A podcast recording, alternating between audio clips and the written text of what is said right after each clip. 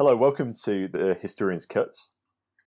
The smallest show on earth, released in 1957, depicts a young couple who are plucked from their lives and day job in the south of England and required to operate a failing cinema in the North Midlands. The result is a gentle fish out of water comedy. But what does it tell us about cinemas and cinema going in post war Britain? My name is Phil Heaton. With me to answer this question is modern historian Dr. Morris Brodie. Hello, good to be here. And cinema historian Dr. Sam Manning. Hello. Whose publications include cinemas and cinema going in the United Kingdom decades of decline 1945 to 1965. So, well, Sam, I'll start with you first. Um, we're going to be talking about Britain in the 1950s today. The 1950s, maybe for some of us, is something of a forgotten decade. What came after World War II, but before the 60s got going.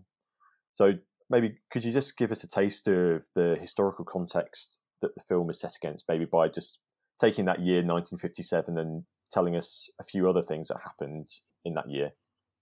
Yeah, so the film was released in uh, April 1957. Earlier in that year, uh, Harold Macmillan became uh, Prime Minister, and then later that year, he gave a famous speech where he declared that uh, most Britons have never had it so good.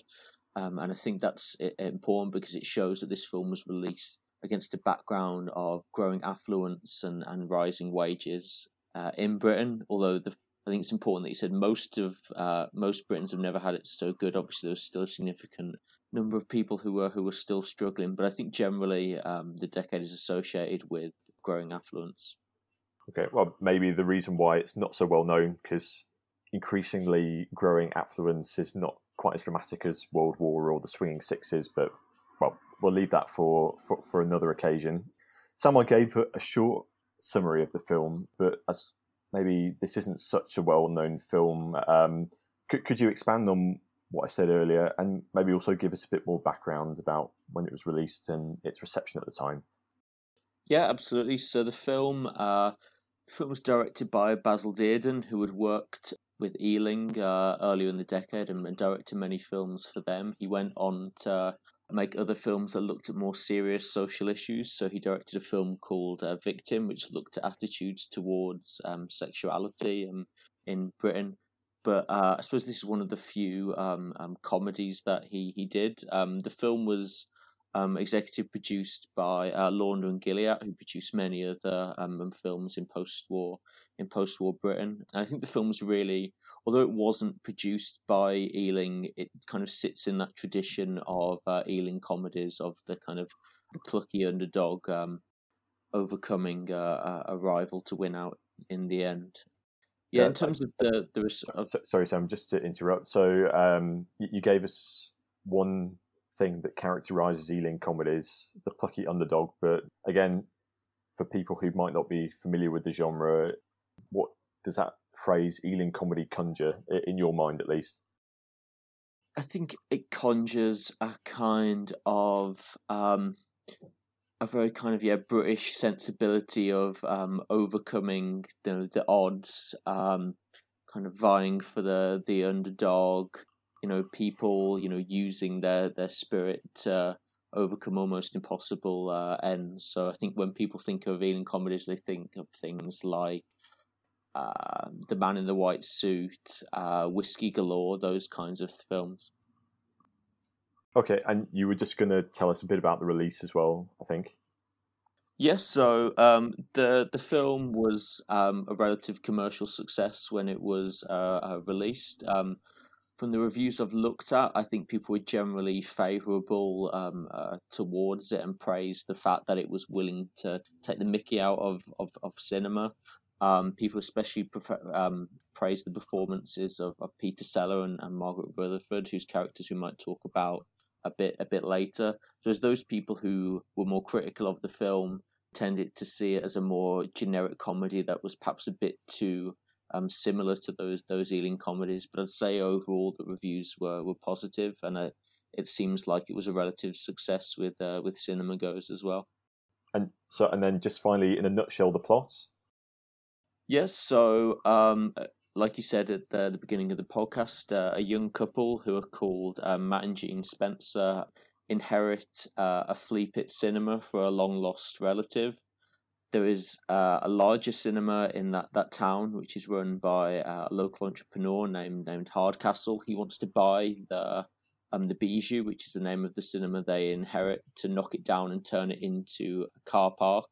But the Spencers reopen the cinema to prove that it, it can be a going concern and to, to inflate its value um, so they can make more more money from their from their inheritance. Okay, uh, I think that's probably enough for now. So let's start with our first question to kind of probe what can the smallest show on earth tell us about cinemas and cinema going in post-war Britain. The film is dom- dominated by these two cinemas: the Flea Pit um, cinema, the Bijou on the one hand, and the is it called the Grand Sam? Yeah, that's right. Yeah, on the other. So this suggests that the 1950s is a time of of, of changing practices in cinema going. Old theatres closing down, being replaced by fancy new ones. Is this a fair description of the 50s, Sam, just to, to get us going? Well, the the 1950s was certainly um, a period of decline for, for cinemas. To put it into some kind of context, um, so cinema attendance peaked in the UK in 1946 when there were 1.6 billion uh, admissions. This declined quite slowly for the rest of the, the 40s. So, the beginning of the 50s, there were uh, 1.4 billion cinema admissions, but this really declined dramatically during the 1950s for a range of reasons, including the, the emergence of television, uh, improved housing conditions, the diversification of, of leisure activities. These things drew people away from the cinema, and, uh, and by the end of the 1950s, cinema admissions stood at only around 500 million. Uh, and obviously, with the decline in cinema admission, also came the closure of many um, cinemas, um, and these were far more likely to be the, the smaller independent cinemas, you know, places like the Bijou rather than the the Grand. My maths isn't the greatest, Sam. So just go through those figures again. So at the beginning of the decade, it was. Uh, so at the beginning of the 1950s, it was about 1.4 million, but by 1960, it was around 500 million so just over a third of what it was in the space of only um, 10 years. Uh, and I guess just to put that in context for, for some of the, the listeners, cinema emissions um, now, or, or at least in 2019, uh, were about 150 million. So by today's standards, you know, still um, you know a much larger number of cinema emissions. But I think the key fact is that they were uh, in free fall throughout the 1950s. Sam, um, you mentioned television there and the impact it had on, on cinema exhibition. And I think um, Mr. Hardcastle in, in the film also mentions it. I know it's a kind of debate amongst some historians about the extent to which television had a kind of detrimental impact on cinema going. Um, do you have any particular views on, on that particular subject? Yeah, I think a kind of um, a kind of simplistic view is that you know television came and suddenly overtook cinema. There's a direct causal relationship between the two. Um, there's no doubt that television ownership increased significantly throughout the 1950s and did impact cinema attendance, but I think the story is a little bit more complicated than than that. So, for instance, before I mentioned the 1950s as a period of of affluence, so the fact that people had more money uh, meant that they were able to buy televisions their housing conditions also became better, so they were more uh, willing to, to stay at home. You also need to look at the sort of differences in the type of television that was being shown. So at the beginning of the 50s, uh, only BBC was available, but then from 1955, ITV was introduced, which uh, had a greater focus on on entertainment and really appealed more to, to working class patrons. There was also a lot of uh, population shifts at this time, so people were often moving away from you know crowded inner city areas out into into suburbs where there are fewer cinemas uh, and, and again investing more in their in their homes and more willing to spend uh, time at home. There are also big differences in terms of the impact of television on uh, different generations. So for instance the the older um, generation were more likely to, to stay at home whereas uh, for younger people the cinema still you know, held a really important social purpose. It was a place to escape from the house um, and to meet friends and, and, to meet people of the, the opposite sex. So, I mean, certainly, you know, television did have a huge impact on, on cinema attendance, but we need to see it in a in a wider context alongside uh, a range of other factors. I think some of those some of those things we'll be picking up later. So, for example, hopefully we'll get around to talking about um, the fact that there were a lot of young people in, in, in the Bijou. That seemed to be one of the, the main audience it was bringing in, but we'll maybe part that one for now. Something I'm interested in is so set against the competition that television was was providing. What made somewhere like the Grand fare better than the Bijou? So, what like watching it, Sam? Did you pick up on any specific things that the Grand was offering to the public that the Bijou wasn't? Yeah, I mean, I think anyone who watches the film will be able to see. Well, it's immediately clear that the Grand is a much more um, luxurious venue. Um, it's uh, larger. Um, it has uh, better decor. It just looks like a more, I suppose, sophisticated uh, venue. Also, the technology was was far better. So one of the things um, you'll notice in the Bijou is that it only has, uh, as an older cinema, it only has a very small screen that would only be able to uh, accommodate films in a in a four three ratio. So one of the key things that happened in the 1950s was the introduction of a CinemaScope and widescreen films, which were designed to sort of counter television. Uh, and those wouldn't have been able to have been screened in the Bijou, but they would have been able to have been in screen in the Grand. I mean, the Grand also has kind of a lot of the you know kind of entrapments that you would associate with a grander cinema. So, for instance, you see uh, the organ coming out of the the floor for entertainment during the the interval. Um, and somewhere like the Bijou just doesn't have the the capacity to to accommodate that kind of thing, to offer that kind of service. That all sounds quite expensive.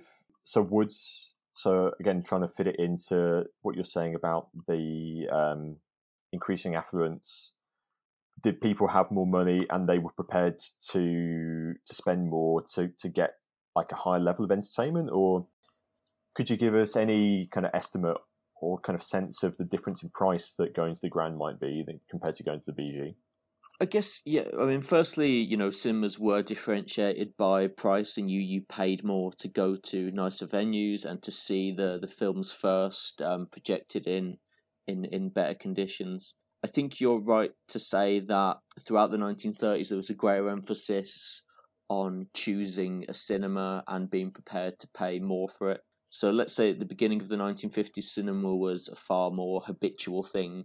People might have gone to their local neighborhood cinema just because it was the thing to do. Towards the end of the 1950s, what you see is more people being more discerning about their, their cinema going. So they might go less because there are greater leisure activities available to them.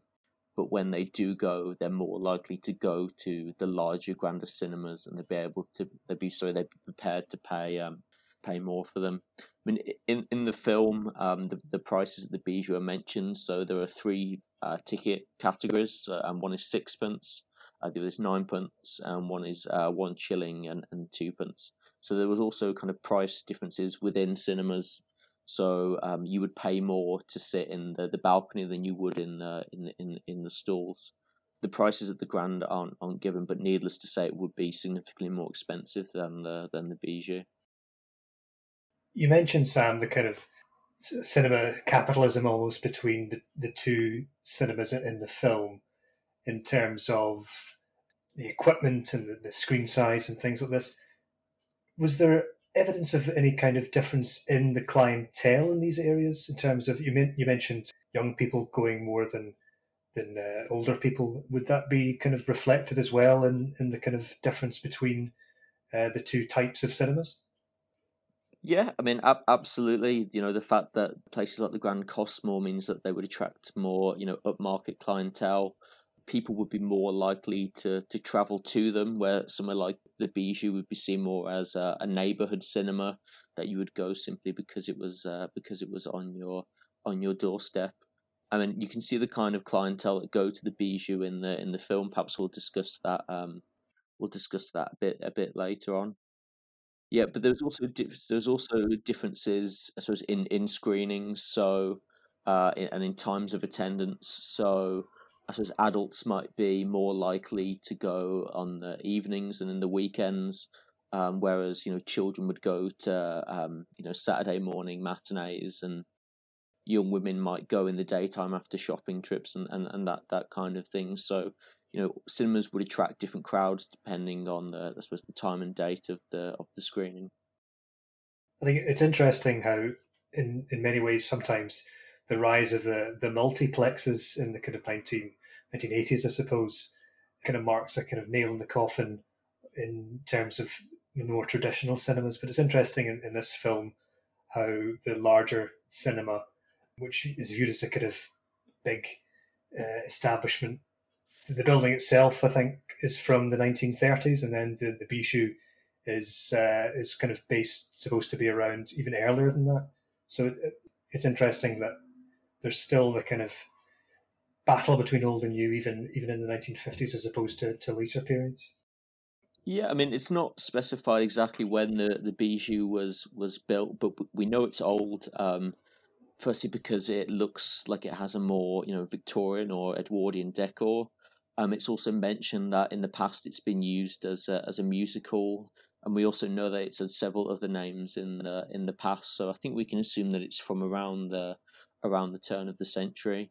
The Grand, meanwhile, I think is very was very clearly looks as if it was built in the in the 1930s, which was a real kind of period of, of boom for, for cinema building. Lots of the kind of Art Deco cinemas that we you know see as being picture palaces were built in the in the 1930s and in fact the cinema that was used for the grand in the film is the the Hammersmith Odeon which uh, was built in the in the early 1930s and still stands uh, but but as a as a music venue but yeah it's, it's interesting that you know um, no new cinemas were actually really built or not many cinemas were built after the after the 1930s firstly obviously because of the the war uh, and then building restrictions. Firstly, after the war prevented lots of new cinemas from being built, but also there wasn't the um, the demand to build a lot of new cinemas uh, after the after the war.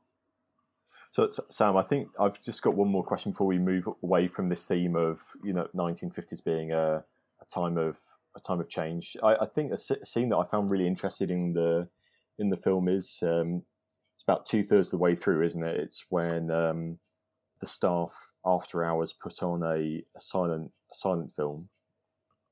Uh, what what did you make of that? Why why was that in the film? And what would audience members watching the smallest show on the earth, uh, the smallest show on earth, what what would they have made of it as well? Yeah, I think that's definitely one of the most uh, effective scenes in the film. The the elderly staff at the Bijou stay after the cinemas. Uh, closed, they put on an old silent film called um, "Coming Through the Rhine," and Miss Fazakerley plays the the piano uh, uh, along to it. So I think it's showing um, nostalgia for um, a, a, bygone age, perhaps where cinema was uh, bit more, uh, perhaps interactive. The fact that you would have live piano performances alongside the the films, and I guess the staff who are still working at the the Bijou, it implies that they've been there for you know an extremely long time. You know, since the the coming of sound in the in the late twenties and and, and and early thirties, and, and I think it really fits the you know the surroundings. It's very clear that the Bijou is the the cinema of the the past. It's you know it's more set up for that kind of performance, and that's contrasted against the you know the Grand, which is um, you know set up like I said before for more uh, modern films with things like uh, with things like CinemaScope. I think you know even in the reviews that I read of the the film, most people commented on that scene and you know said it was one of the of those um, one of the few kind of very moving scenes uh, in the film. Like far, far be it from me to put words in your mouth, Sam, but could you say that if the 1950s was a, a time of sharp decline and potentially kind of quite a high level of closure of the smaller, more kind of down to earth cinemas. Like, could you classify the 1950s as a time of, of nostalgia for old cinemas? Like, the, the, the film is, after all, about the plucky underdog being the small cinema, you know, trying to survive in this in this modern world. Yeah, I think it's I think it's a very good question. It's it's very difficult to know exactly what cinema goers thought at, at that time. Um, but one thing that I've done in my research is to record uh, oral history interviews with people who went to the went to the cinema in the 1950s. and of course there is nostalgia for, for older cinemas, but there is also a reason why a lot of them closed down, and you know a lot of people said that they at that time they you know they weren't that bothered that a lot of these venues had had closed down because you know that was just the way things were were headed at at the time and it just seemed natural that these older more um, kind of down at heel venues should should make way for the for the grander cinemas that offered uh, a better service I think you know that said. Obviously, looking back now, people you know regret that a lot of them um, were were knocked down and, and not preserved, and, and, there's a feeling that we perhaps should have done more as a society to protect that that cinema heritage. So, so I think yeah, in answer to your question, yes and no. There was obviously some nostalgia. Otherwise, uh, otherwise they wouldn't have included that scene in the in the film. But I think there was also an acceptance that um, a lot of these cinemas no longer were no longer fit for purpose. So, speaking about the, the kind of comic elements of the film, Sam, one of the, the, the things that really sticks in the mind is the uh, the mess that the projectionist makes of uh, of keeping the film in one in one piece, and the kind of the trouble that they have with the projecting equipment. I'm wondering if you could say a little bit about the kind of the role of the projectionist in, in the 1950s or in, in kind of old cinemas. How how important how, how difficult a job was it to be a, a projectionist? Yeah, I mean, at that time it was um, a skilled profession. Um, at least the the projectionists who I've talked to in my uh, research often took great pride in in projection. Um, to them, it wasn't just about projecting the film; it was about kind of showmanship and making sure that everything was presented in a in a proper fashion and that they did uh, a good job at that time. Um, there's also there's a really interesting project uh, at Warwick University on the history of projectionists, uh, and on their website they have lots of uh, of pictures and interviews if anyone is interested in the in the history of, of projection. In the film, they have a rather incompetent projectionist named Mr. Quill, who is played by uh, Peter Sellers. Uh, who is uh, an alcoholic who agrees to give up alcohol when the when the bijou um, reopens, in the in the film, the projection equipment is it looks very old. You know, the, there's there's a scene where the projector um, um, breaks down, um, and the audience kind of sarcastically cheer when this when this happens.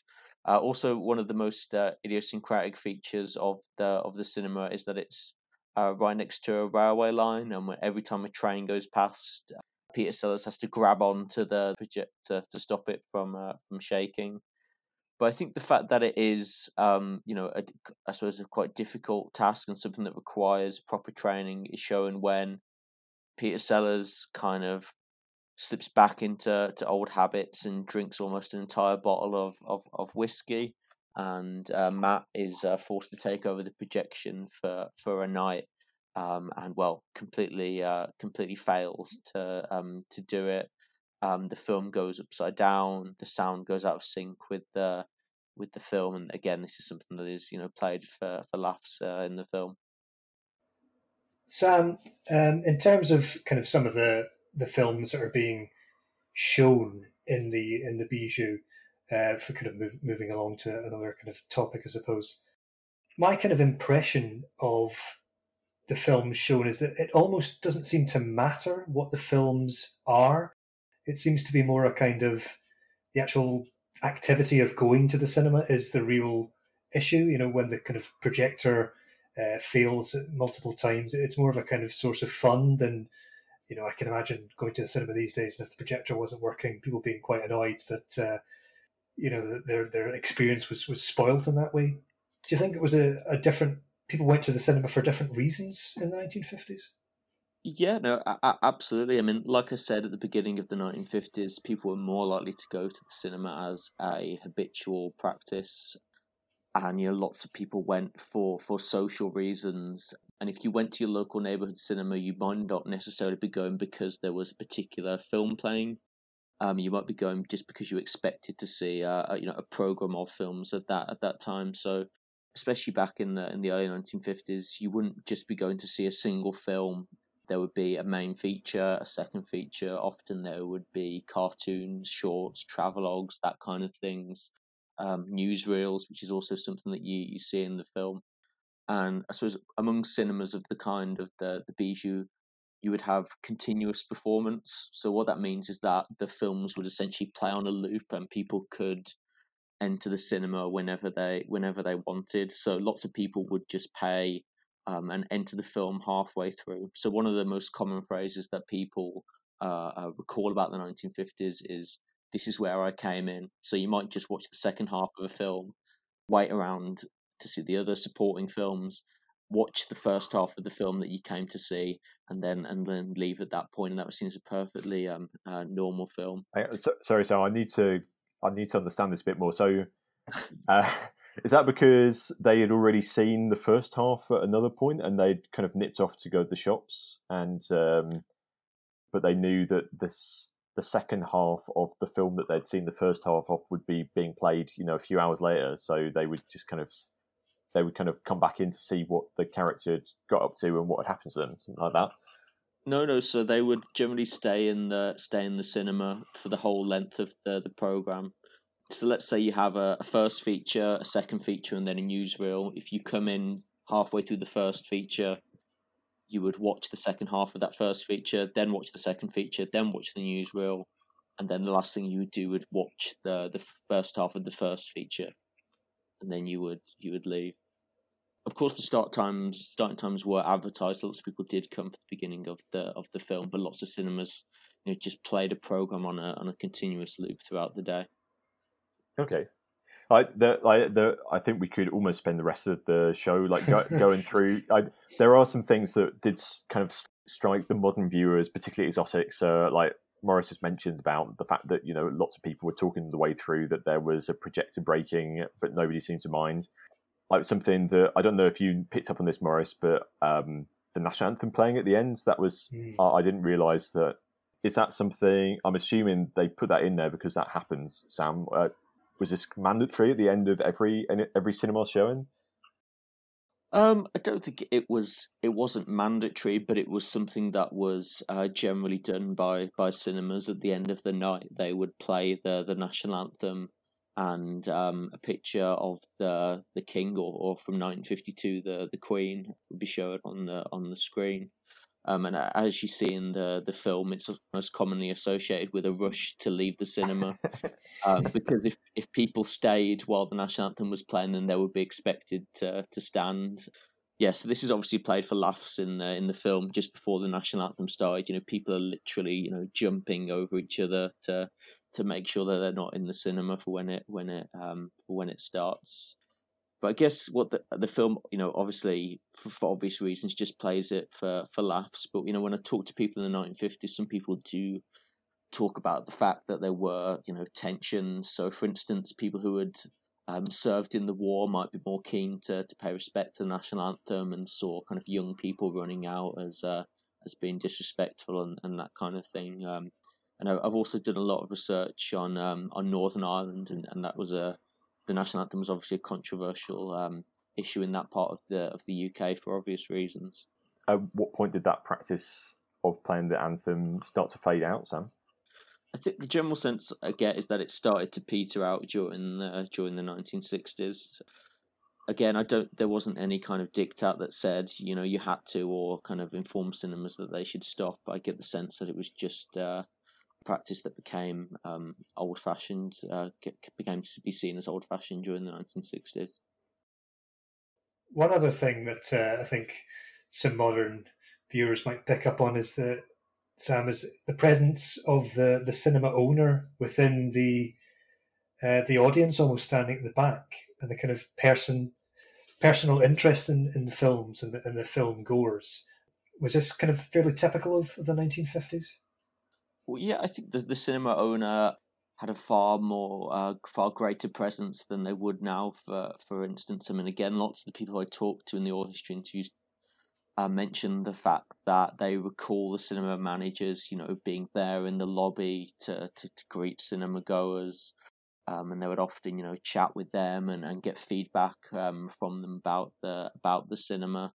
I think this is especially the case in uh, Saturday morning matinees yeah, these were screenings that were run especially for children on the on on the weekend, and the cinema managers would be a big part of those. They would um, kind of stand on stage and kind of MC the event and, and give out prizes and lead children in songs and in that kind of thing.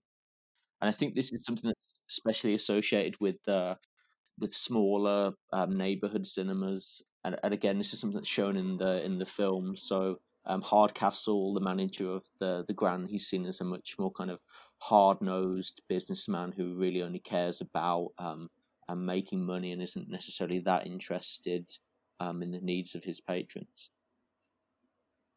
So, Sam, I think um, so. Maybe we can now. This, this could be a time to you know broaden, zoom out the lens a little bit because there, there are also, as well as having loads of details about cinema going in the 1950s. There's also lots of details about popular culture in the 1950s, which are, I think we both really like to, to take this opportunity to ask you about. To stay with films for the moment, um, westerns.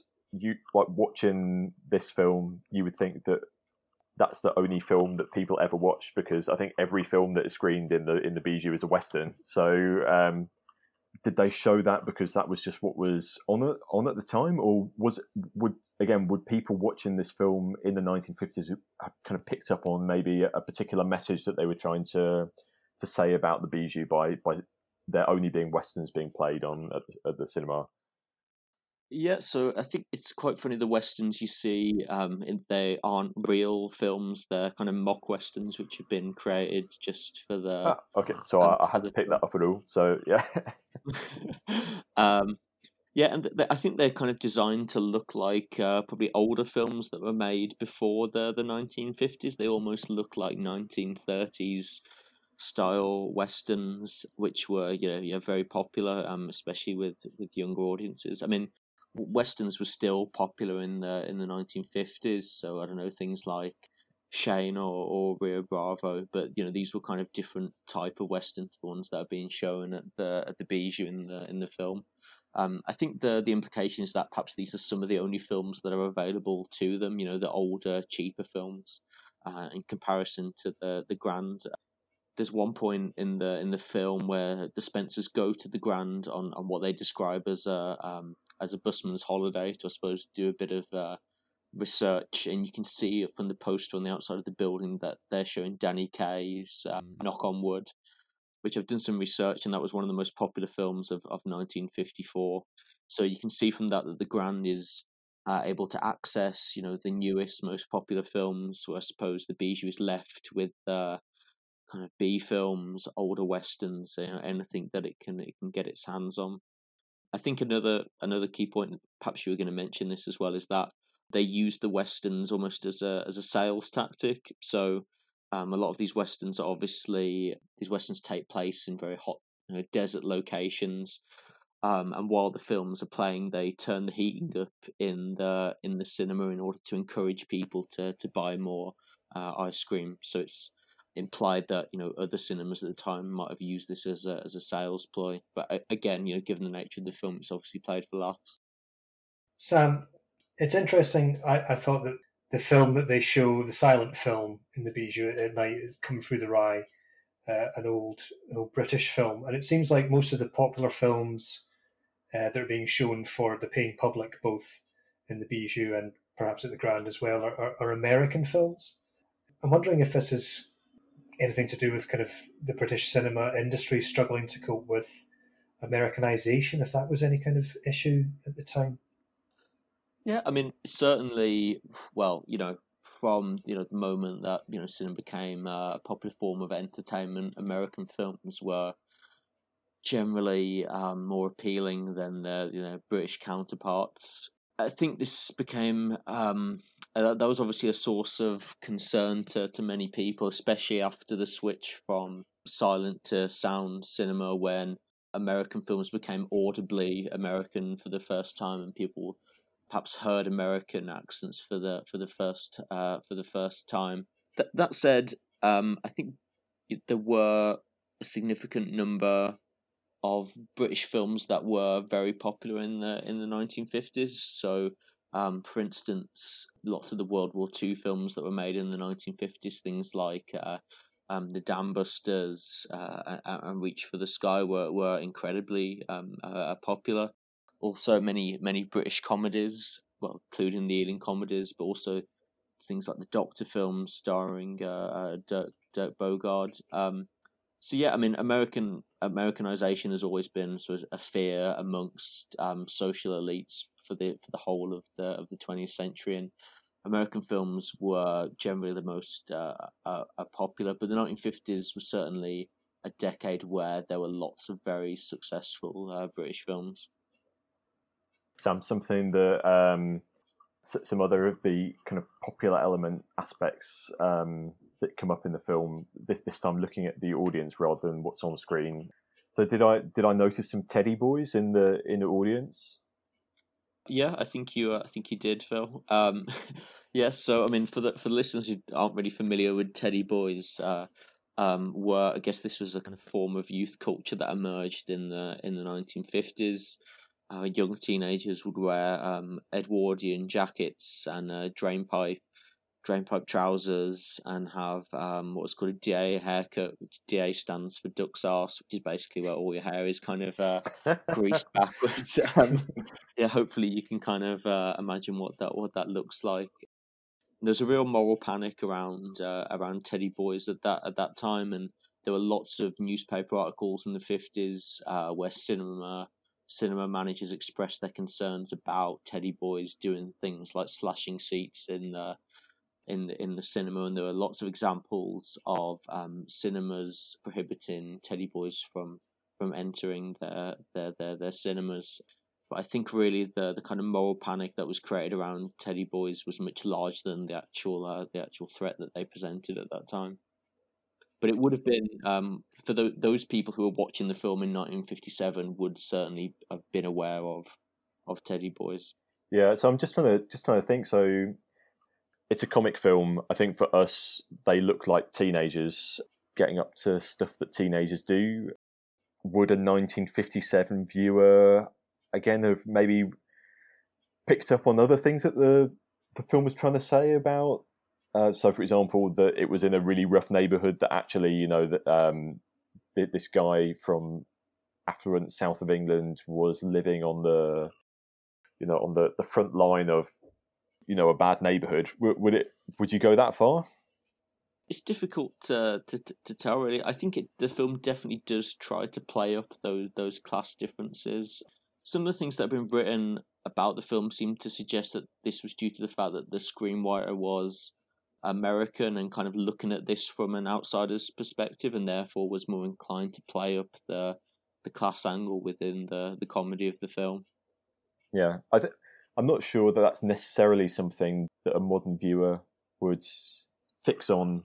That as well as being a f- so it's fish out water in as much as it's somebody who can't operate a cinema trying to run a run a cinema, but maybe what you're saying is that it's also about somebody having to kind of slum it a little bit in quite a um, in quite an alien environment that a working class district of a of a northern town is that again i'm i don't want to put words in your mouth sam um, I, I think that you know seems like a, a fair uh, a fair assessment. Again, it's very difficult to know exactly what audience was would have thought at the time.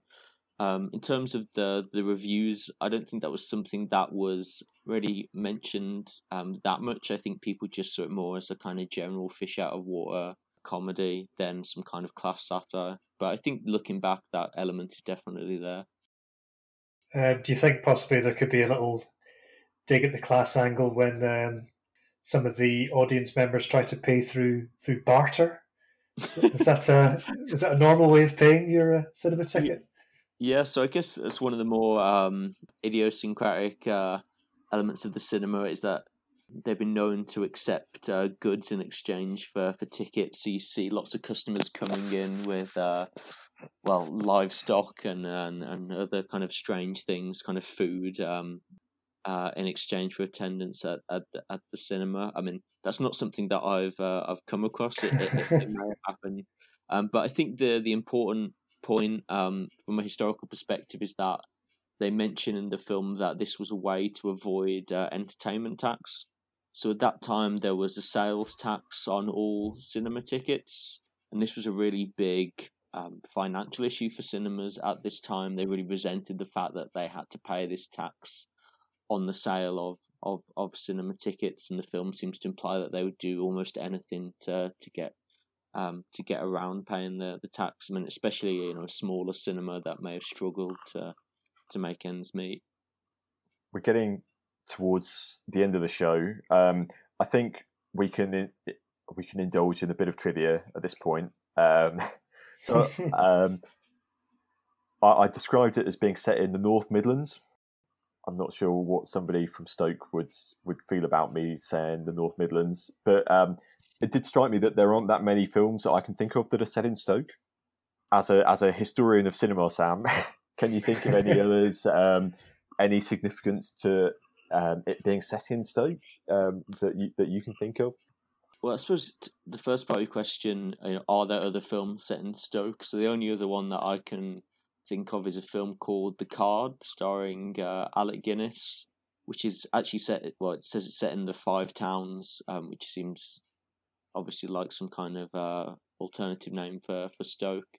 I think there actually were a few films in the later fifties set in the well North Midlands, as as you put, especially the kind of uh, kind of kitchen kitchen sink social realist dramas that emerged. So um, you know things like um, Saturday Night and Sunday Morning is set in uh, in Nottingham, and uh, going into the sixties, you know the loneliness of the long distance runner. They all seem to be set in that in that part of the world, but obviously they're very uh, they're very different films.